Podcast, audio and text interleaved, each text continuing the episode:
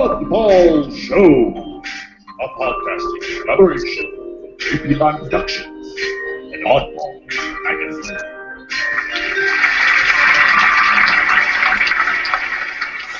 Welcome, welcome, friends and fiends. This is indeed another edition of the Oddball Show. My name is Prof, known in some circles as the Peter Sellers of podcasting. I am the creative director at JP Productions, and with me, as always, are my airwave associates, the two creative minds behind Oddball Magazine. Uh, can I just do uh, real quick before I continue this introduction? Can uh, everybody in the circle? Can you hear me? Okay. Yeah, who's Peter Sellers? Uh, we'll come back to that. Anyway, creator and editor in chief of the magazine, a poet currently exploring his MC edge. Say hello, please, to Mr. Jason Wright. Yep. We'll get into who Peter Sellers is later. But hey, um, what's up, everybody? This is Jason Wright from Oddball Magazine. We have Reece Cotton on the program today. Uh, she's a very funny person from Boston who I uh, am happy to have on the program. It's going to be a very good show. Uh, what's up, Prof? Yo, dog. An associate editor of Oddball Magazine and the host of the Stone Soup Open Mic every Monday at the Out of the Blue 2 Art Gallery in Cambridge. A man of diverse interests and talents, now including his Open Mic Comics column, which we'll discuss a little later on as well. Please welcome Mr. Chad Parenteau. I'm the Telly Savalas. I'm the Telly Savalas of uh, this That's a good podcast. In, in that I'm old, bald, and dead, baby. Up. Anyway. But come on, Peter Sellers. That's Clouseau, is it not? Indeed, indeed it is. How, how do you how do you not know this? I'm going to have to bitch. I'm going to have to bitch slap you, Jason, and call you Kato. You know, Well, I, I thought it was uh, the Jaws guy, so I mean, you know, it wasn't the Jaws guy. The Roy, the Roy Schneider. I know. I've seen Jaws. Wait, Rob I'm- Schneider. Rob Schneider was in Jaws. Roy Sch- Roy Scheider was. in- Shark. The Sharkmeister. The Sharkarama. Gonna be a rough Being jumped over by this podcast. And these are your oddballs. yes. Our guest tonight is a female stand-up comedian from Boston with a creative drive that is second to none. This week alone, you'll be able to catch her shows in upstate New York, New Hampshire, Massachusetts, and Connecticut all in one week. Uh, If you run has- really fast. she, she has a degree in Chinese. She's trained in Taekwondo and lives a fascinating daytime life as an Uber driver, providing much of the fodder for her blog, which you can find at reececotton.com. Please, please, please give a warm oddball show welcome to Miss Reece Cotton. Oh man, thank you so so much. Uh, it's a pleasure to be here. You gave me like the best introduction ever. You are you have quite a few, uh, quite a list of. You are an interesting and diverse person. but And thank you you really need all those skills to become an Uber driver, including the Taekwondo. Yeah. oh man. but yeah, thanks very much for your time. Thank you for being here. Uh, I'm really looking forward to a, a great show tonight. It should be a lot of fun. Um, but as I mentioned in the intro, you are traveling a lot this week. You're in uh, Albany, and uh, I think then New Hampshire, then back here, and then Connecticut. Uh, that's quite a schedule. Yeah, it's a, it's it's it's pretty it's pretty awesome when I get to sit back and, and look at all the opportunities that I have waiting because of kind of the hard work and time and dedication I put in. Um, but you know, it's anyone. I, I really I, I want to say anyone can do it, but it just it takes a lot of you. You can't be afraid to fail out here. You gotta fail as fast as possible. So Right you on. can learn from your mistakes and and grow from them. But I, I would say a lot of this is just um, a lot of these bookings. Some of them are uh, like I'll be in New York tomorrow for the Ladies of Laughter uh, competition. I'll be up against. Yeah, it's going to be awesome. I'll be up against some of the best comedians in New York and Boston and beyond. So it's going to be. I mean, it's gonna, it's an honor just to just to compete against those fine women. Oh man, that's awesome. Yeah. I think you do really well. I've seen your stand up. It's pretty pretty funny. So Oh no, thank you, thank you so much. I've come, I've definitely come a long way, a very, very long way. Like I first, uh, when I first started doing comedy, I was just doing uh, adult content jokes. I put it that alternative lifestyle adult content jokes, and I was so busy cracking myself up on stage, I didn't realize I was isolating my audience. So, so, You, you were the Jimmy Fallon of the stand-up world. camera and laughing, breaking character. yeah. That's what. Oh man, it yeah, it took it But, took uh, talk show host, but anyway, yeah. Sorry. These Oh are great. no, no, sorry. Yeah, no, I was just gonna say it took you know it took a couple of veteran uh veteran comics and just friends to kind of help me find my voice in a more how how's it how's it how could I put this like uh like I don't just have to joke about this one topic. There's so much more to me as a person. So let kind of everyone uh, get get an idea of that. And uh, yeah, so um, that that's been a great experience for me, and I'm very grateful to come across uh, the mentors I have and to be able to learn from them. And um, You bring up two things actually that I wanted to ask you about. Uh, But I'll, go with the second one first. Um, do you think so? As a, a you know a female comedian, as uh, an uh, uh, alternative gender comedian, uh, are those automatic uh, gears for you, like or or for comedians in general that then you have to grow beyond, or is that just a matter of some some people like uh, you know male man does this, female does this, uh, black guy does this, white guy does this as as like a comedian style. Uh, is that an automatic gear, or is it is that just some people uh, work that way? Do you think? oh, I see. I think um, Does the polarity of it make you know? Is that uh, something that you that in comedy that one would jump to somewhat automatically? Um, question, kind of. I think when you don't, uh, honestly, I think it comes down to mindset and and level of, level of maturity uh, in the business. I started. That's what I jumped to because honestly, I thought that's what made me unique. And it took one of my mentors telling me, "No, that that's what makes you like every other comedian that happens to be a lesbian." You know, that they were like, "That's not what makes you unique at all out here in this business."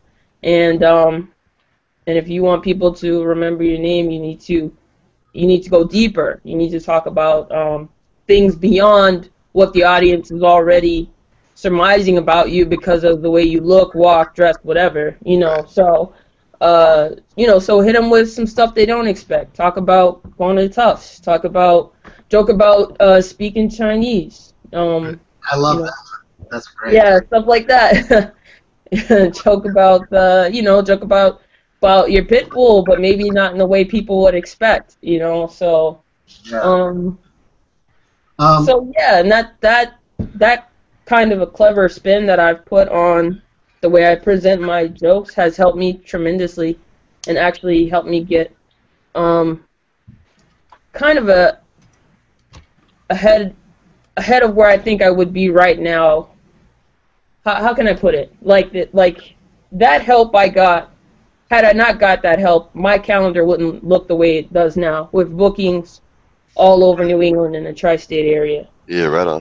yeah, You so- talk. You, you talked about being a one joke comic, or just like not wanting to be just like all about one joke. What was your one joke for the longest time? Oh, it was about uh, it was about the uh, peacock. Um, so a peacock, not necessarily the bird, but if you break, if you split it up, peacock. So it's a stand to pee device. So someone transitioning from uh, uh, female to male would, would have one of these and um, you know go into the men's bathroom and use the bathroom standing up just like a man. So I I would just come up with stories about dropping it in, in the woman's bathroom because I couldn't use the men's bathroom and it rolling into the other stall and the women freaking out because they told the police a man that, you know, had lost his Johnson was in the bathroom or something like like it was just ridiculous. I was just having so much fun with the wildest, craziest, like funniest stories. Um, but but it, it it turns out that you know that because that's what is a I don't know how to say it, but because they they what they're looking at is what they got. Um, I was told that I was going to get pigeonholed, so to speak, and to definitely bring more to the table in terms of uh, being funny. So when I go on stage, sometimes I, I don't even mention being a lesbian. So I sometimes I just don't have time because I have so much other stuff to talk about. Yeah. Yeah. You know, I just don't have the time to to get into those jokes because uh, not very deeply. I can subtly, of course, but I I can't get into it very deeply because um, that's the more obvious thing you you expect me to say, and I need to hit kind of hit my audience with other stuff, get their minds all over the place, and if I have time, then I'll go into my lesbian jokes. Um, As your encore, you come back yeah, with, hit him with some lesbian jokes as an encore. yeah. What's your what's your current uh, what's your current closer now? oh, my current closer is a joke. Uh, I call it the best dish, and um, it basically it basically goes. I'm at a Chinese restaurant, and I motion for the Chinese waiter to come over, and I say to him, 喂，先生，请问什么是你最好的菜？ Oh, And the translation for that is, hey, mister, excuse me, what is your best dish here? And then the Chinese waiter just looks at me. He just stares at me. And then he says, I only speak English, asshole.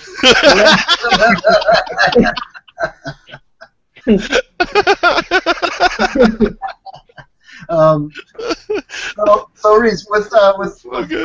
with, with, with driving uh, Uber, you must be getting a lot of material. You must be getting some funny customers.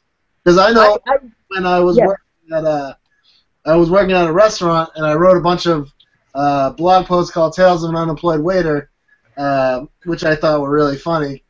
Um, you know, and uh, they they were really really funny because I got a lot of good material from just people uh, in their day to day, and you get to watch that, you know, you know, from the Uber. So what? Uh, come on, what's what's going on with that? You, there's a Oh. lot of funny people. Oh yeah, I, I have a, a ton of things uh, from Uber. So much so, I I've got like a list of stuff that I'm gonna get to someday in the Uber. the Uber Chronicles are definitely in that um in that list. No, I've I've you know Uber you can only pick up I think a maximum of three or four passengers at a time, and I've gotten um drunk Uber requests, and of course I don't know that the the passenger is drunk until I get there, and uh, he he pi- him he piles himself and all his friends in the car to the point where there's no more room. There's there's too many of them. There's like five full-grown college kids, and one of them jumps in the trunk. Uh, not the trunk, the hatch. I I didn't know. I didn't know the proper word for it was hatch when I wrote about it on fa- Facebook. So people are probably thinking. and then this guy just jumps in the trunk. It's fine. yeah, so he he fell he actually fell asleep back there by the time I got most of the guys home, and then um, it just I mean it turned out it, it was so bad because I I dropped them off and I thought they were all getting out at the same destination, so I close out the the Uber app for their ride, and then like one guy gets out and the other four are looking at me like how are we gonna get home? And i'm like i I'm like i don't i don't know. I thought this was your destination. And i'm like no we gotta get home too. And i'm like all right well just just uh just open the, your uber and request a ride and i'll just be the first to pick it up since i'm closest to you anyway. And they were like we we don't know we don't have an uber account. As a matter of fact we don't even know whose Uber account we use to call you. I was just like, wow. So I, I ended up uh, dropping them off home one by one, free of charge, and it wasn't too bad. They all lived within like five miles of each other, and uh, and yeah, when I got to my second to last drop, that's that's when we realized one of the one of the college kids was sleeping in the hatch. He was like asleep back there. And, uh, I'm just I'm just grateful. I'm just grateful his his buddy remembered because he he would have spent the night in the hatch. In your driveway. Uh, yeah. You, you were living a Woody Allen skit, and you didn't even. yeah. The law specifically states you cannot have a white frat boy in your car unless it's St. Patrick's Day weekend. You know, you know what? Like speaking of that, like you know what's um, funny? I'll tell you. I should actually write this down. I never, I didn't think of it until now. I picked up another customer. Um, I want to say yesterday. I'm pretty sure it was yesterday. I picked them up from um, a hospital in um, oh my gosh, I can't remember the name of the hospital, but it was like a hospital in the Dorchester area, Lower Mills area. And I pick him up, and I just knew he was going to be a black guy or woman. Um, because that's just one of those those hospitals here associated with our neighborhood. So I get there and it's a white guy. He gets in the car, but he did Uber Pool. He didn't do Uber X. So we're picking up other people. You can just see him getting increasingly uncomfortable as the minorities start to take over the car.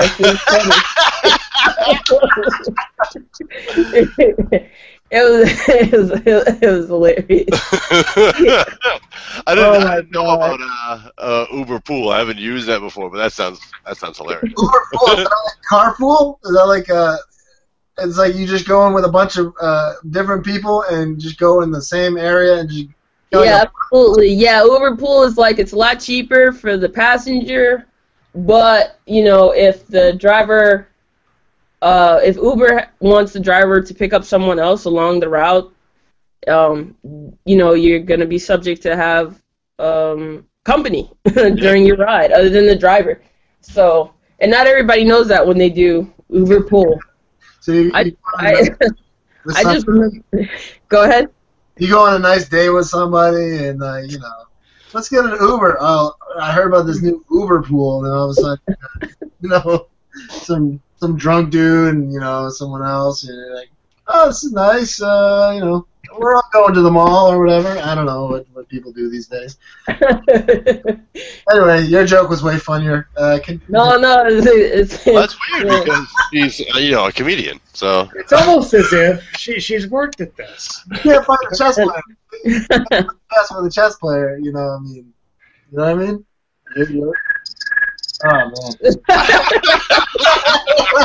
Can we put can we put a nix on the on the robotic, the computerized cricket because we have the cricket parts taken care of, and clearly we're in sync because I'm not texting and ha- Google Hangouts crickets. One, two, three, go. So Did you, did I'm the, I'm the official cricketer. did you like graduate from cricket? Like, uh, how do you learn how to do a cricket like that, Jack? You you hang out in uh, a factory where everything is so loud. You're wearing a mask uh, because you could get poison, lead poisoning from the resins you're working with, and you just wait and you just pass the time away. I did that for an entire summer. So you're a superhero. uh, yeah, I'm, I'm I'm lead boy. I'm pencil boy. You know? Let me- uh, exactly. But um, s- we, we- we've kind of pushed to. I feel like we're at a movie now where like Reece is famous now. We're all just all like, "Wow, Reece, you're famous, and all your hard work paid off." And she's like, "Yes." But I would love to uh, hear a little bit of the beginning. Like, who are your who are your influences when you were uh, growing up? When you were learning this? When you were just figuring out that this is what you wanted to do? oh, when it came to uh, uh, comedy? Yeah. Oh, I know Uber driving. You're like, oh, okay. I hate this cab driver. no, no, autonomous thing where basically I could be a cab driver. I empower myself. No, yeah. When did you think you? wh- What made you want to be a comic? Who um, made you want to be a comic? gosh, man, it, there's so many, um, there's so many variables that really pulled me in the stand-up comedy direction. Uh, the first would have to be the loss of my little brother, and um, it, the, the reason is because losing him, I, I, I, the way I thought about life, you know, changed. And after he was gone, my cousin showed me these, uh, these, these Vine videos or some, something like I wasn't on social media at the time, but she showed me his social media accounts, and they looked really popular, like views in the thousands or whatever. And it, you know, he was a complete goofball. You know, he just I didn't know that about my little brother because we were both introverts. Because you know we're, we're we grew up in a very religious Baptist uh, family environment, church, and you know You get your kicks where you can. Kicks where you can. Where okay, what does that mean? I'm not sure. you, you just you have kind of have to have your fun on the side because it may not Gotcha, be, gotcha. be acceptable in the social schema of where you are.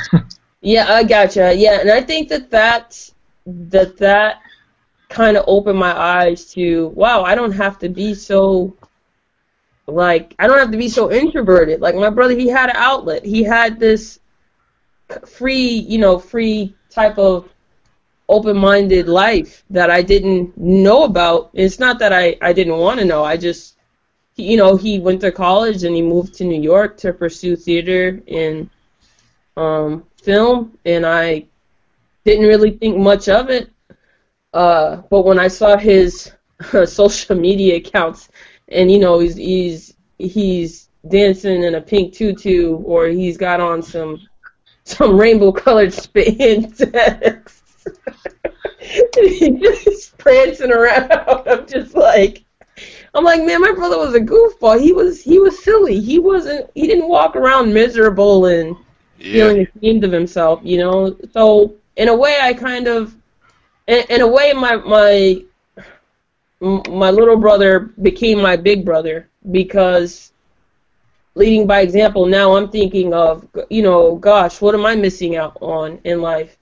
And then from there, um, thought about doing. Uh, Thought about doing other stuff with my life because I always wanted to be a fighter. I always wanted to be a mixed martial professional mixed martial artist, and that came from, you know, watching Bruce Lee, etc. When I was like really young.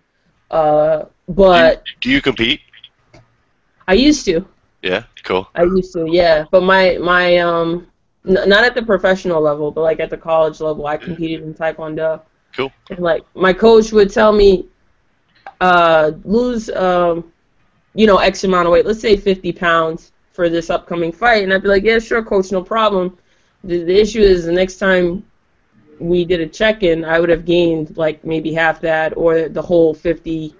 so instead of losing it, I just gained it because of the pressure.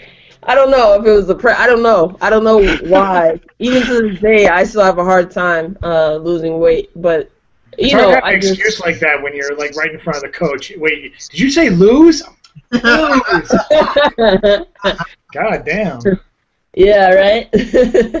If you don't mind me asking, how how old was your uh, brother when he passed away? he was 22. And how, how did he die? Uh, he he fell asleep. He died in his sleep. Uh, he fell asleep, and uh, from what I was told, um, it was just natural causes. They could they didn't find any uh, foreign malicious substance in the system. Hmm. And how old are you? Uh, how old was I at the time? How, how- how, how old are you now? I'm 29. Wow. So you you would you would you would um, you're obviously close with your brother, and but you had already kind of chosen on a life path uh, to a certain extent. What were you doing when when this happened? Yeah, I was working at the the Federal Reserve Bank of Boston. I was Hmm. Money, money, money. money, money, money. So you had a respectable job, oh yeah, most most certainly, most certainly. which is Um, usually the impetus for anyone to be a stand-up comic or be in the arts. But yeah, What, what's his what? it's usually the co- that's usually the reason why people go into comedy or the arts if they have a, Oh, if they have a respectable job for a long enough time. You know, you Oh yeah.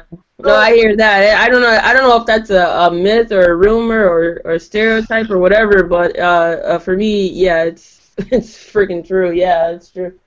you know, you know what's the difference between um, I mean, you know, poets we don't get paid, but you know, comics they get a shot at getting paid. So that's good. yeah. But- Yeah, I, yeah. I was pretty. I was pretty uptight. I worked. I was worked in the the IT department, and um, like I was just. I was just really tense. You know, my my energy, that escape, for me, uh, was you know the martial arts, and I. I kind of realized I had to make a decision. That was going for me nowhere fast because of the my own issues or limitations like not being able to make the weight is really I, I guess I'll say piss poor excuse in the field of fighting. You know, that's really frowned upon if you can't make weight for a fight. So I'm not I wasn't trying to uh continue to down a path that was headed nowhere. I didn't want to do that anymore, so I, I considered stand-up comedy after I watched on Netflix. I think I just turned 28 years old, and on Netflix I watched um, Kevin Hart Oh, yeah. on. Uh, uh, I'm trying to remember what he did. A he did a special at the Madison Square Garden, and he said, "Sorry." He does a joke about a half deer, half zebra. I'm laughing because the joke is so stupid. The joke is, the joke is he basically tells the audience that something about being late for work and telling his boss the reason he was late is because he was driving on the highway and what was in his path was a half deer, half zebra, and he and he's just making us this excuse why he's five minutes late for work. He's like half deer, half zebra. Some I, I, I can't say a word. I don't remember a word for word, but babe, but basically somehow like a baby with Benjamin Button disease comes into the picture and is riding the half deer, half zebra, and he gets the baby in the car, and the baby tells him, "No, I'm actually a grown man." It's like, like the, like I, I enjoy I enjoy watching uh, Kevin Hart do comedy, especially stand-up comedy. But whenever I watch that particular special, I actually fast forward at that part because I get so pissed off that pissed off? I, I just because it's so stupid. Like I just. That's Like, the you're- beauty you're- of it. You're, you're laughing. You're laughing despite yourself. Yeah. like it's like um are you throwing some stuff at me I don't really understand. So laughing despite yourself. I've heard Well, in other words, it's so dumb. It's so dumb. Like you, you, there's no reason, possible reason for you to be that you should be laughing at this, and yet you are. It's almost involuntary. gotcha. Thank you. Thank you for breaking it down. Here I, here I am talking about somebody else's uh lack of intellect and uh,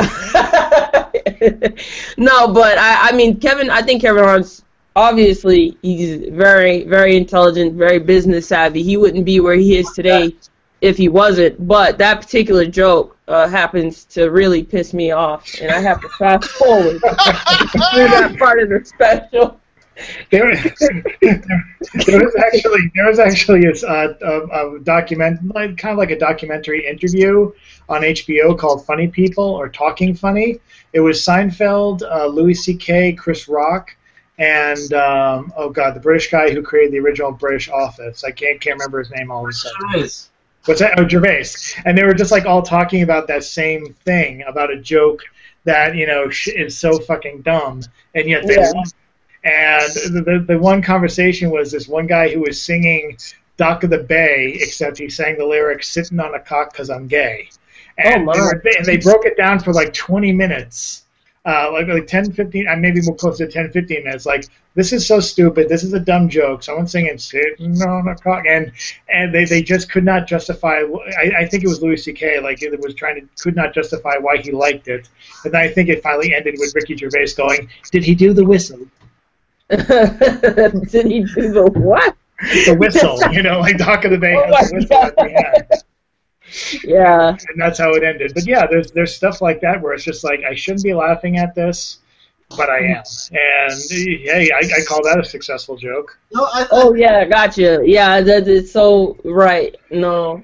that Kevin Yeah, Hart- I- Do is there anything that you is there anything that you've ever said as a joke um, that you're like, oh my god, this isn't going to go over well, but it, it's a joke that the audience likes more than you do? Oh, that the audience likes. more than I do. that hasn't happened yet. I don't think. I think when I think this isn't going to go over well, if I say the joke, I think the audience reminds me that didn't go over well. It's like, Oh, wow. I should have kept the joke to myself. They're in full agreement. It's like it's like Bill, Bill Hicks had a line every time he was trying to like do enlightened stuff. He'd be, be like, "There's dick jokes on the way, people. Please relax. I know where I I know what country I live in." You know, like he, he was he, he told the he he told the dick joke sparingly, but um, he probably told them better than anyone else. But that was probably the part of the the comedy routine he could have done without. gotcha. Yeah. Yeah. You know what I, I, I what I like about um, Kevin Hart's uh, that that joke that he does is not it's not like he, it's because of his delivery. His delivery is hugely important, you know. And I think for stand-up comedy, it's it's all about the delivery of the joke. It's all about um, I don't know. I, I think it's uh, an incredible thing to get up on stage and deliver a joke like uh, you know um, Kevin Hart or uh, you know one-liners like Demetri Martin or uh, you know um, Chappelle, like Dave Chappelle, or you know these guys, um, all all these great comedians. Um, so when you craft a joke, what is your you know how do you how do you how do you do it? What's your style like when you go up and you craft a joke? What is it? You know, how do you how do you engage an audience? First of all, like how's it work for you? You know. Okay. Um. So, all right. So we'll start with uh, crafting a joke. Oh, okay. Well, before before I answer that question, that question or those two questions, let me um. Yeah, sure. I'll just I'll just close out of the thing about uh, Kevin Hart by saying when, when I heard him say what I what I consider to be one of the dumbest jokes I've ever heard in my life at Madison Square Garden, Mhm. that's when I knew I could be a comedian. And um, yeah, that's uh That, no, I think that's. I really wanted to get to that point. That's where your your initial story was building from a question a couple questions ago. oh okay. The idea to me of picking up comedy, like when like I'm not naturally funny, I don't think, and I wouldn't naturally go into comedy. It's it's so uh, frightening. Like it's it's really brave to me. How, why why was that Kevin Hart moment so? What what made you go? All right, uh, he can tell a stupid joke. I can. This this can be a medium for me. What what um I I I huh. It just seems I- so I brave guess- to me. It just seems like such a, a bold step that, like, I don't know. It's pretty awesome, obviously. Oh no, I I hear you. I mean, that's I don't know. I I- I'll go with what I've heard. I've been called cocky and arrogant, and uh, that could be that could be that that could be there could be some slight speckle of truth to that statement, and that could be why uh, why I listen to to somebody who is of a very high celebrity status and has been doing comedy for I, I think he had been doing comedy for about 15 years by the time he did that special, maybe a little less. Yeah. And uh, I, I don't really guess- know. I wish I knew how to explain it. I wish it's like um, The funny I- it's like watching someone you admire do something do something really. Oh no, no. See, see, I, I think you're missing it. I, I totally get Oh, the idea okay. of having a, a big model, like like s- having that kind of moment. With I just think that it's comedy itself is such a, uh, bold medium to step into. So uh, the answer to me, I guess, really is that it's just not that daunting to you. Just like, all right, I, I guess- comedy fits me. Oh, You oh, so like if so so remove that so remove the the uh, that that factor of just that what I saw in the special like remove that and No, I think yeah, I think that's an awesome moment for you. I just think that Oh, it's, it's impressive to me that you were then like, all right, I've never done comedy before. All right, let me try this. It's just, it's just such a, a bold medium to me that I like. I would not. I'm a rapper, and I learned to rap gradually. I wouldn't jump into comedy to, to save my life. I think it just it's it's scary. It's and it's awesome. You know, like I love Oh. comedians and I love watching stand up comedians. I think it's so impressive. Uh, Oh, I, I see. I think I see what you're saying. Yeah, the a lot of my fears went away about life, about um, what, especially what people thought of me. That that fear was practically gone. But it it took a big loss, like like the one I um Yeah. experienced to really get to that place mentally of, uh, you know, um, I just I, I really have to, li- to just live my life. I can't I can't I, I can't be wor- worried. It's not even a question of can and can't because it's, it's not a question in my mind anymore. It's like it's like cool. You know, I live my life in the shadows. I've been an introvert for almost three decades, and where has it gotten me? Yeah, maybe I have a good job. Maybe I ha- make more than enough money. Um. Uh, but but like, but deep down, like spiritually, I'm not. I'm not happy. I'm not really living. I don't. I don't know who I am, and if I do know who I am, I'm. I'm certainly not letting that person out. To live her life to the fullest. And I think it took those videos of my little brother just acting a complete fool for me to be like, wow, I can, I can, I know I have that silliness in me. I know I have that that carefree spirit in me, and I just, I just want to let it out. And you know, so it was, it was almost you know, I, I'm sure it felt like overnight, but when he like between the time I saw his videos and when I got on stage, it was almost uh, I don't know, maybe uh, maybe eight months around there. So, so I'm sure. How, how did you how did you train yourself? In the back, I was going through the process. Sorry, what did you say? How did you train yourself? How did I train myself in well, comedy? yeah. How did you prepare yourself between that time? With like a Rocky montage, she probably did a lot of running up and down stairs in Philadelphia. I'm picturing that. Dude, First, you're like, I have my own story of a, of a gazelle crossed with an ocelot. Yes, we can do this. Um, and then you just moved from there. I mean, because I know there's comedy workshops and things like that, so I just didn't know what uh, outlets Yeah. or what mentors you may have had. So yeah, so that came after I, I got on stage. So like, so okay, so I turned 28. I watched the Kevin Hart special at the Madison Square Garden. I decided if he could do it, I can. And then I think by December, uh, December 11th is if you can feel it, you can speak it. Open mic. Uh, Uh, yes, I'm- hosted by I'm- Dana Ross. Yes. Yeah, December 11th of 2014. Make sure I got the dates right. December 11th, 2014. Yeah, it's the first Thursday. So in in the year 2014, the first Thursday because it's uh, it's every uh sorry second Thursday.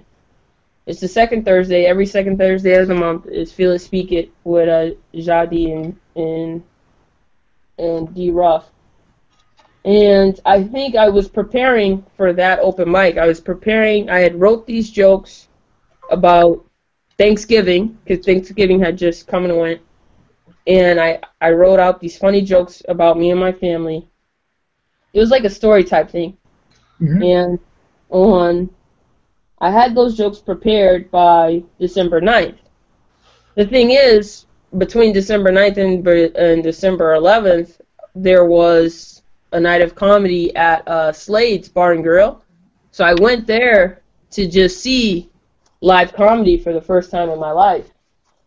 And I went there to watch, and uh, the host, the host there that night, um, you know, she started. We we talked to each other. She asked me like, what was I doing there, yada yada yada, and I told her I was there to see to see comedy. I was thinking of doing comedy, and she offered to let me go up on stage, and I did. So technically, that became the very first time I did comedy on stage was December tenth, 2014, and then I put that I put that in the books and just and just kept going uh, from there. And I did do the open mic the next day. I did do the feel it, speak it open mic the very next day, December 11th, and uh, I killed it. But the night before at Slade's, I completely bombed. I took I took the following day off from work. I didn't sleep that whole night. Um, I just was rewriting the jokes based off of some of the some of the stuff uh, the host told me I could improve on. Because when I after I bombed, she was the first one I, I went to, and I was like, "What do I do to get better?" And she told Do me you know who this person was? Does she got a name? She does. Uh, her name is Sam J. She I, I think her I think her her given name is pronounced Samaria Johnson, but um, she's But she best known as Sam J. Yeah, yeah, no, seriously. Yeah, at that time, uh, she was probably one of the biggest comedians in Boston, and right now she's in LA, as far as I know. So That sounds like a really nice gift she gave you. yeah, absolutely, absolutely. That's pretty. It's pretty. It's pretty nice when when people you meet along the way don't hesitate to give you feedback or help you out because you, you need that. You really do need that in this business in order to um, get better, you know. And if people kind of hold back or whatever, usually it's because they're. I won't say it's. It's usually one of two reasons. One, they they they want you to succeed, just not that fast. Okay, and two, or two, they just don't know what this. They just don't have nothing for you. I mean, you know, they they maybe they've been doing it longer, and they should be able to help you, but maybe they really can't. Like, so you never know. It really is case by case. But yeah, she was. Uh, it was very fortunate that my first experience doing comedy happened the way it did, and that I, you know, timing is everything. So. So your mentor went to L.A. Is she? Are there any other peers that you work closely with now? Now that you've gotten yourself kind of entrenched in the in the scene. Yeah, for sure. Uh, one you may have met is Lady Vane. I brought her to a. Uh, yes, I believe yes. yeah, Lady. Lady, uh, so so for those, for for people that are listening that maybe don't know, um, Lady Vane is uh, ooh, she's I don't I don't I want to describe her and then I don't because that that would be so. She's just she has she has a, a larger than life personality and she's just so she she's got to me she's goofy you know she's goofy but she she jokes about real stuff like real life stuff and she jokes about it in a way that just you I can't I can't call it. I, I I'll put it this way. Me and Lady Vane she's been my mentor for well over a year now and whenever she writes new material I might think for a minute oh yeah I know this I know how this is gonna go but then when when she says it, when she reads it to me, or when she deli- especially when she delivers it on stage, it just it takes on a life of of its own, and it doesn't take her very long. You know, like a lot of people when they write their jokes, you know, it's oh especially me, it takes it takes time. You know, jokes have to go through a process, and a lot of stuff, a lot of the big laughs that Lady Vane gets tend to be um, uh, kind of in what's the right word? Is it impromptu or off the cuff or in the Both moment? work. Both those statements work. Oh, the or Both okay, phrases. Yeah. yeah, you kind I see what you're saying. yeah, they they yeah, you know, and that's that's a ta- that's something you can't teach. You know, that's just something you kind of have to you have to develop or or just have, and she definitely has that without a without a doubt. So it's been great um, learning from her, and she was actually one of the mentors that that told me to diversify uh, my jokes and you know you know stop joking about dildos and such every time I get on stage because that's what people expect me to joke about and to dig deeper. So yes, a shout out to Lady Vane.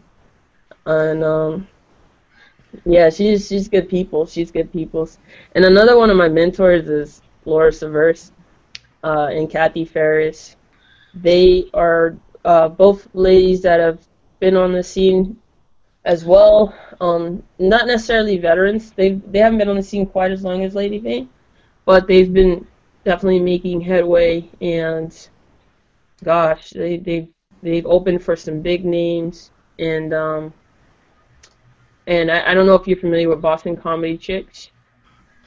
No, tell us more. Uh, oh, okay, cool.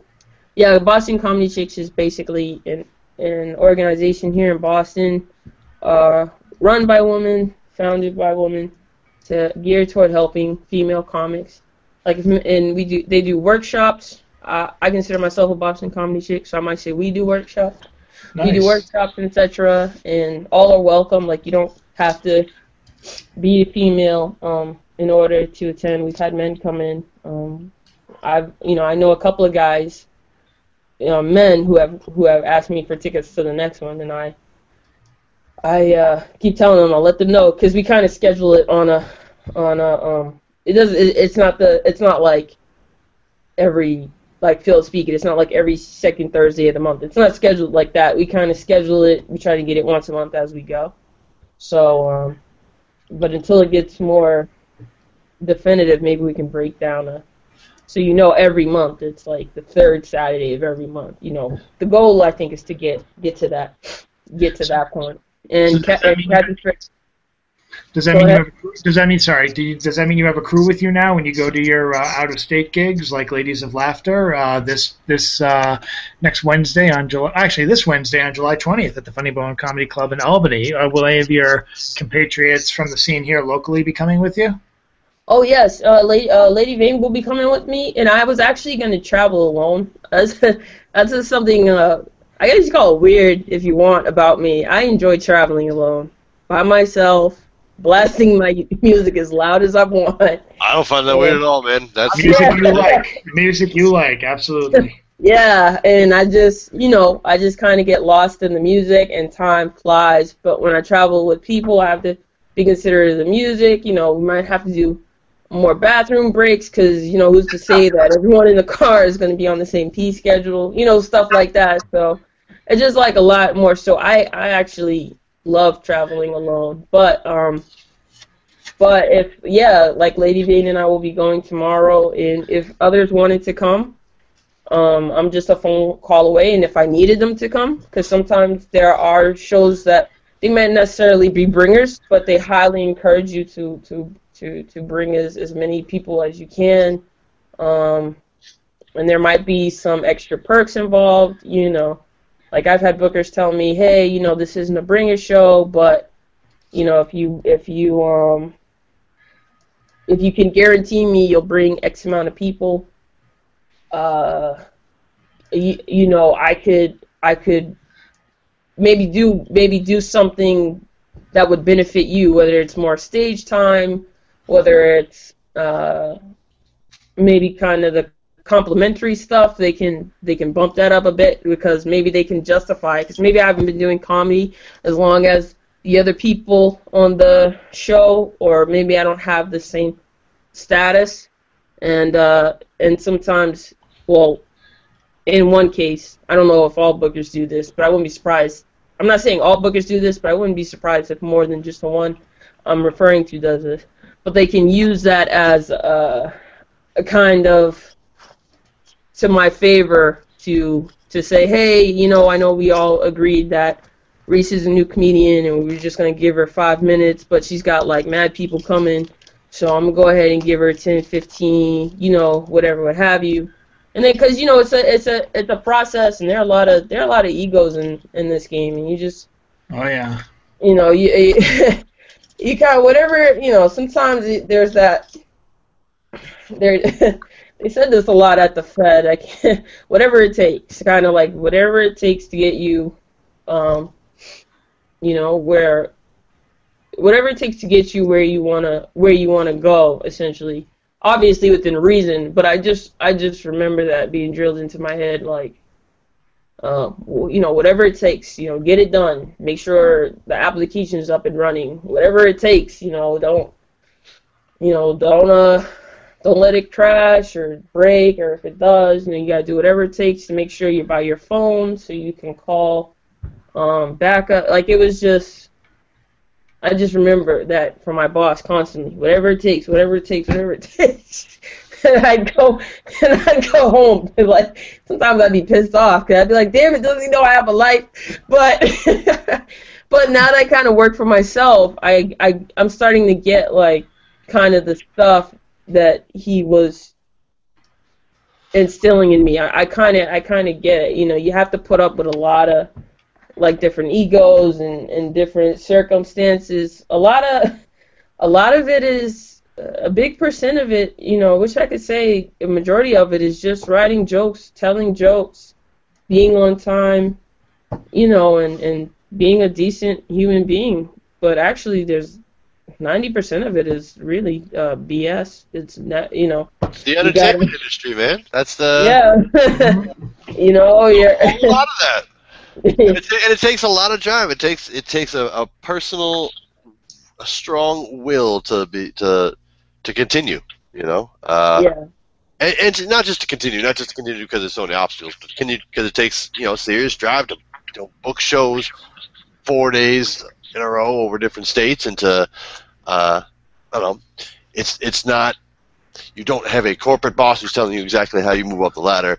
You, it's all built on your own drive. So Right. Yeah, You know? and I kind of right, and and now that I'm now that how how far I go um, is all on me is Right. like uh, you know I don't. That's serious. It's, yeah, it's it's, it's serious. It's, it's very. It's like I don't know. It's I just different, it has this different feel. Like wow, Yeah. wow. I It's it's great to have a drive. It's great to, to be your own boss, and it's great to do what you're doing. It's uh and it's great to make people laugh, especially now. Um, here, well, here's a good spot actually for us to transition a little bit. We went uh, nice and long so far. This has been a, a good hour here in the Oddball Show. Um, we're gonna bang out a couple uh, segments and then come back. I think to, to close it up. But we're this is a, a great combo so far. I think the next place we should go, Jason. Do you have a, a good word from one of our fake sponsors this week? All right. Uh, yes, I do. Our fake sponsor today is uh, uh, Crossing Lines Art Exhibition. It's this August 5th. Uh, it's hosted by Dexter Roberts. Uh, Crossing Lines is an art exhibition that features artists from Hyde Park and Jamaica Plain. Uh, artists respectfully come from bordering neighborhoods. Their work shows how these neighborhoods have influenced us, whether graphically or symbolically. And perhaps this can spark questions of a need for a broader crossing of lines, whether social, economic, or racial. The artwork will be paintings, photography, and mixed media. The show is curated by Dexter Roberts. And uh, the featured artists, along with Dexter, uh, and if you haven't seen Dexter's art, it's it's amazing. Uh, it's really great, and that's why I'm I'm hyping up this this event. This event's going to be awesome. Um, Eric Nazaro, Walter Marroquin, Dragon Gruchik, Larry Johnson, Stajka Lucas, David E. Minot II, and definitely Dexter Roberts is going to be there. So uh, if you want to go to this event, it is Friday, August 5th from 6 to 8. There's an opening reception. Um, I'm hoping to make it there. There's a lot of people uh, interested. There's a Facebook invite. You got to check it out. It's the Crossing Lines Art Exhibition, hosted by uh, good friend Dexter Roberts. Uh, it's going to be a great show. Um, I, I can't recommend it any more than I am right now. It's going to be great. So yeah, that's that's uh, August 5th, Crossing Lines Art Exhibition at Menino Art Center in Hyde Park. You gotta check it out. So that's the, our word this week from our fake sponsor. The person is not fake; their sponsorship is. We just would think that they would sponsor us if we had uh, a need for it or uh, asked them to. But these are people that we really like to shout out and give some airtime to, uh, doing great things in the art uh, Boston art scene. So check it out, August fifth. Yeah, August Um, be good. All right, we're coming down to the end of the hour here. I think we should do a quick what's going on uh, with JP9 and Oddball Magazine. Very brief, very you know highlights, please. And uh, then then we'll come back. We uh, I want to at least give a chance for Reece to shout out anything that's coming up for her. I really want. I wanted to get into um, uh, the cotton interviews and uh, and cut her the the other media that she uh, shows off her talents in, but that'll just mean she'll have to come back for a second show. She'll be fine with that, right? right. Right. Okay. Right. so, for a quick two minutes, we want to start it off uh, there, Oddball Magazine. What's going on this week at Oddball Magazine? Chad, hit it. All right. Sorry about that. Sorry about sorry about that. Just got. Uh, I was like, Jason, he's ready to say it, Chad. Okay, good. Um, yeah, so, Well, you can come on Um, over to the JP Lyman if you want I'm to. keeping I'm keeping the uh, I'm keeping the announcements for tomorrow's Poets a surprise. We have um, a good array of talent so far with Bill Harvey's The Odds and um, Junkman Radio, which is Greg Von Tier's uh, selection of uh, very obscure and sometimes even almost impossible to get uh, musical selections from the, from artists uh, local and abroad, and uh, that's up now. It has been up since Monday. We had uh, Tybee, our contributing writer, a, past uh, contributing writer and artist, contribute poetry this week, uh, this morning, in fact, and of course we have Oddball's uh, Jagged Thought, is written by Jason Wright. Um, I will say this uh, to give a little bit of teaser for next week. Week, we have. Um, I was on the Stone Soup open mic, and I'm just going to claim editorial fiat. Um, I'm, you know, I'm doing this because I'm associate editor. Uh, the hell with the selection process. There was an open mic poem yesterday at Stone Soup, and I won't say who the po- actually I'll say who the poet is. Eric Nelson. Oh, Eric! and he read a poem that was so amazing. I don't want to give a single thing away of it because it's going to give away the entire poem. But I said, send it to me as soon as possible, and I'll publish it no later than next Wednesday. We And that's what I hope to do because we're going to be getting. What's that? We need an artist with it. I'm and and that's why I can't say a thing about it. But I have the perfect artist. I'm going to be contacting him and hopefully getting the work all set up by uh, by next week. I'm excited. It, it's going to be very exciting. Eric Nelson hasn't been published ever, I don't think, outside of um, maybe a Stone Soup publication for like the 90s. I don't even know. So this is uh, kind of exciting for all of us. So Eric, if you're listening, submit that damn piece. Um, so that's a nice surprise, and there's going to be a lot more coming up in the uh, weeks and months to come, including uh, maybe a piece from uh, Reece Cotton herself. Uh, did I say too much? Anyway, and uh, that's about it for the oddball side. Excellent. That is Oddball Magazine, one half of the Oddball Show. Uh, you can find them at oddballmagazine.com. Uh, the, the the best poetry magazine in uh, Boston or uh, New England or uh, probably the world. Okay. Over on the other half of the Oddball Show, you have JP9 Productions, uh, Boston-based hip hop group and production company. You can find our uh, weekly blog at jp9productions.com as well as all updates on upcoming music and shows and our um, our monthly rap flashback video is on hiatus until September, but we're doing uh, short written segments, and there's one coming up this weekend, uh, I believe in the 22nd, on Bigger and Deffer, LL Cool J's second album. Uh, that's coming from uh, from Scholar, uh, one third of JP9 Productions. Uh, he it's one of his favorite albums, so he's doing a little piece on that this weekend. And I am doing uh, either tomorrow or Thursday a peek inside my notebook because I have a recording schedule, recording session scheduled for Saturday, which is very exciting for me. I am itching to uh, to get some new material out. So. Um, uh, one of the next couple days, I'm going to do another peek inside my notebook of uh, stuff that I'm recording on Saturday.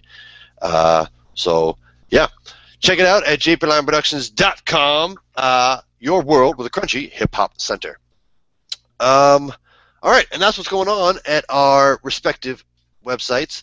Uh, Prof, prof, real quick. Yep. Uh, we uh, we're also uh, working on uh, designing some uh, some tees. We're we're getting some swag together for uh, for the Oddball Show uh, for our guests and for people who are interested in buying some swag from the Oddball Show. Uh, it's going to be some dope stuff. Wait do you see some of the media that's coming your way with uh, the Oddball Show, right, Prof? that's that's very true, my friend. Yeah. Swaggerific swag. It's going to be it's, it's swag squared, really. Swag squared, and you can find us on Oddball uh, Oddball uh, Oddball Show on Facebook. Boom. Yeah. Wait, wait, and we're on iTunes. Sorry, Prof. We're on iTunes too. Indeed, we are. That's what I was about to say. That if you have any interest in some of this uh, swaggerific oddball show swag, please hit us up at our various social media outlets uh, at JP9, at Oddball Magazine, uh, on both Instagram and Twitter. Uh, you can find us on iTunes and on SoundCloud, where this podcast is, is broadcasting. It's also currently broadcasting on YouTube. Uh, so it's it's pretty much on, on every avenue of the interwebs, uh, which is pretty cool. no, it's on there. Um, but yeah, hit us up. Come find out more about the Oddball Show and about the two halves that make it up, and about all the uh, awesome and uh, uh, really talented artists that we've been able to gather in the Oddball Show network uh, that have given us time here on the podcast. Uh, it's definitely worth your time.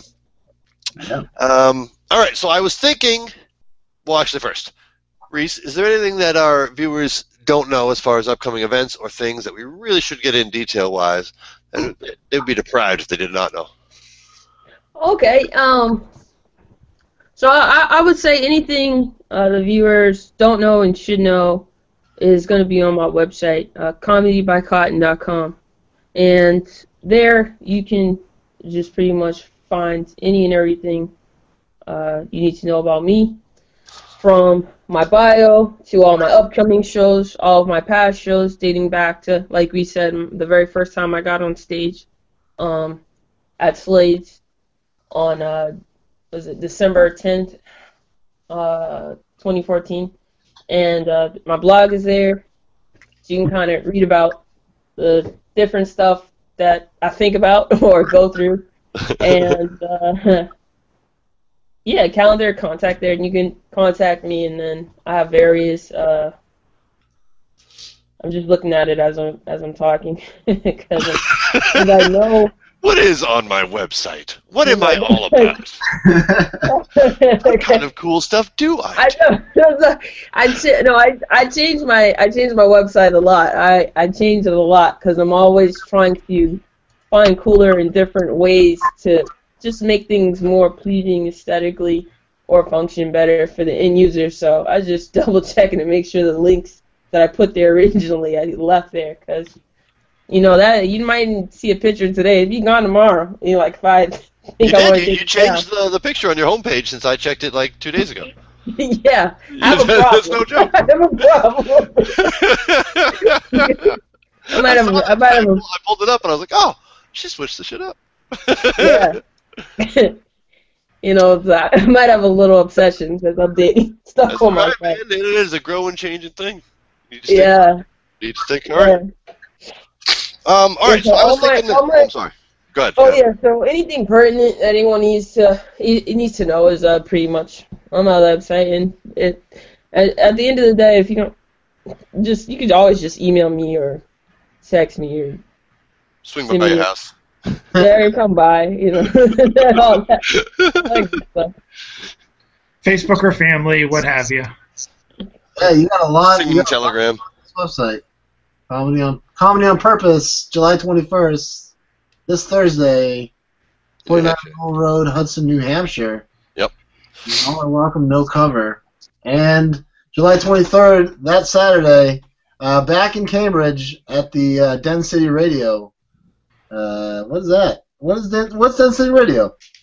Yeah, and um, Density Radio is all right. So the the woman who creates and hosts Density Radio, um, Michelle La Poetica, uh, she's wow, beautiful soul inside and out, and and basically not only does she play great music from mainstream unknowns and some unknown music from mainstream greats, uh, but she has features on her show, whether it be rappers or comedians like myself, uh, poets, like different artists from different areas, and we just talk about our, our craft, and we get to we don't just get to promote ourselves. Kind of similar to this to this show, except except it's uh, uh, instead of like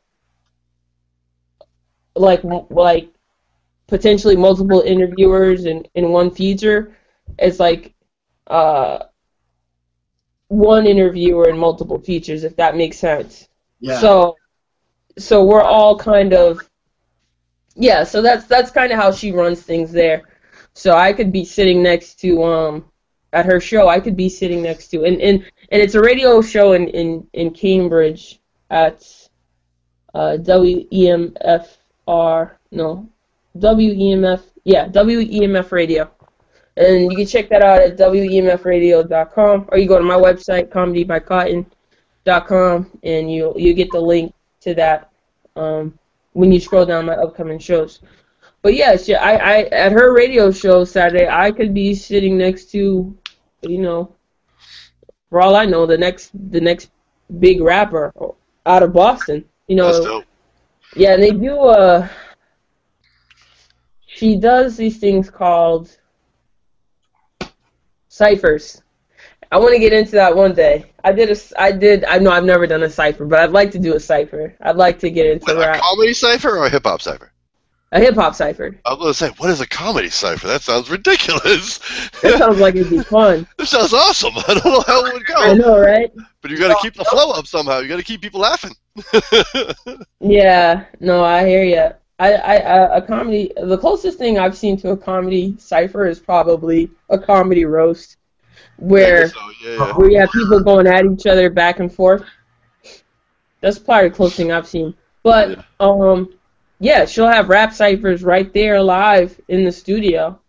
You know, and then when they get through, it's like, all right, Reece, say something funny now. You know, and then you just be funny. and then we go back to the rappers. So we all kind of get to take turns or weigh in on each other's discussion. It's, it's kind of it's kind of cool. It's really laid back. I'll be there I'll be there Saturday. I'm looking forward to going, and I'm gonna bring um.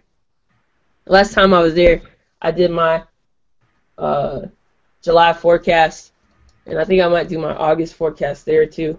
Just kind of similar to this, laid back, except um, there'll be probably a visual aspect. I might I'll be recording and stuff, and Cool. enough. Well, forecast. I do a monthly forecast. I haven't really connected it fully to my website, but I want to. Um, once I really get them going, have a nice stack of forecasts. I'll probably promote them a lot heavier. Um, want to get that train rolling, and I just want to try to get people excited about upcoming shows of the following month. Like be my own hype man, you know, for for the month coming. Um, but sometimes that backfires on me because sometimes shows be on my list that get canceled, and sometimes shows that were never on my list get added eh, after the forecast has been launched. So it, Yeah. it could be a blessing and a curse. But um, at the end of the day, I just want people to be excited and enjoy the video, even if they don't come out to anything. well, awesome. We'll check. We'll definitely check that out on Saturday. uh, thank you. Um, all right. Well, we are we are down to the end of our time here on the Oddball Show. It's been a great hour. Uh, we really appreciate your time, Reece, uh, and we are looking forward to hearing more from you and having you back here on the show. Uh, we got Uh, back on the show in like in like a couple of weeks or a month or something. Two months, three months. We'll see. We'll call you. We'll talk. Yeah, I would. I would love that. Whatever you guys, whatever you guys want to do, I would love that. I was sorry we didn't get to talk about um the cotton interviews, but that's cool because that gives me That's time. Oh, next time. gives me time.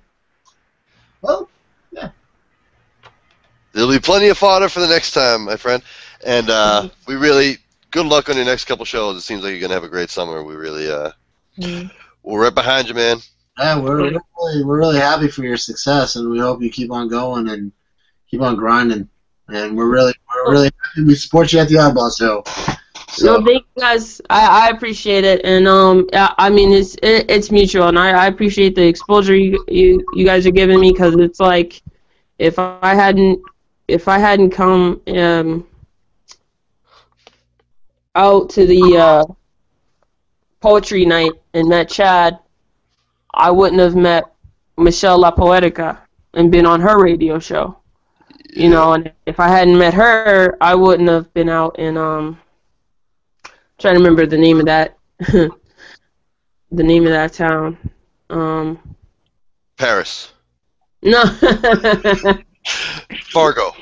But it was it was like the five elements of hip hop. It was it was a great it was a great show and then I have a lot more coming like like we mentioned the one uh, on um August 6th with uh again I'm I'm slowing down because my my, my website is loading. But I'm gonna I'm gonna the, the, the loveliness of the internet. buffering, buffering. Oh yeah, the bridging. Yeah, I'll be at I'll be at bridging, bridging gaps in the town I was talking about earlier. It was called Fitchburg, and that was I that so was a blast. But that that you know that that was because I met Michelle, and I met Michelle because I met Chad. So it was really nice. So all I'm, all I'm saying is thank you guys so much. It's it's stuff like this, opportunities like this, and and experiences like this where I get to talk on a, a platform where I gain more exposure, that I get more opportunities. So I really appreciate you for for giving me this opportunity. Right Yeah. on. got it. Boston art scene is alive and well. Um, spe- and speaking of which, to close us out tonight, uh, uh, Jason, you want to do a, a jagged thought reading? You think? Yeah, sure. Real All right. All right. I think it'd be a good way to close out. So this has been another hour here on the Oddball Show. We thank you very much for joining us. Come find us on all our social media outlets. Uh, and we're active on Facebook, Instagram, and Twitter. Uh, we got a little Snapchat going. We are on Pinterest. Uh, we do all kinds of stuff. So come find us. Come be part of the Oddball Show. Uh, Jason, it's yours. All right.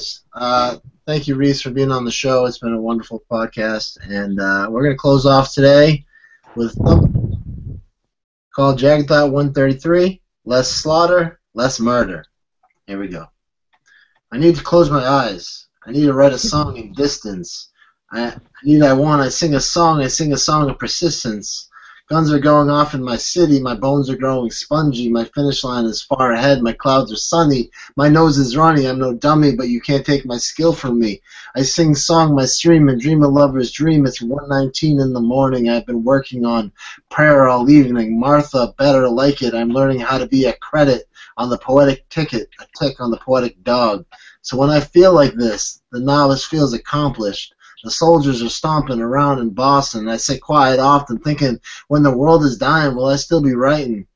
Yeah, it probably doesn't matter. Each word has been said. Each rhyme scheme from my head drops of lead in the butter, spread out like bed bugs on the pullout in the Manhattan couch. The world is ready for a sunbath. The world is ready for us to sing a song. The world is ready for a sponge bath. Dirty world, dirty world. Play in the mud. It won't be long now. The world needs more sunshine, more laughter, less slaughter, less murder. The world needs to watch Dumb and Dumber and Dirty Work, and we will all laugh our asses off together. Yeah, that's that was uh, my poem. Thank you. my poem, Jagged Thought 133, less slaughter, less murder, and uh, yeah, it's uh, it's been a great time at the Oddball Show. Thank you for being a part of it, Reece. We'll see you next. Peace. Hold up, hold up, hold up.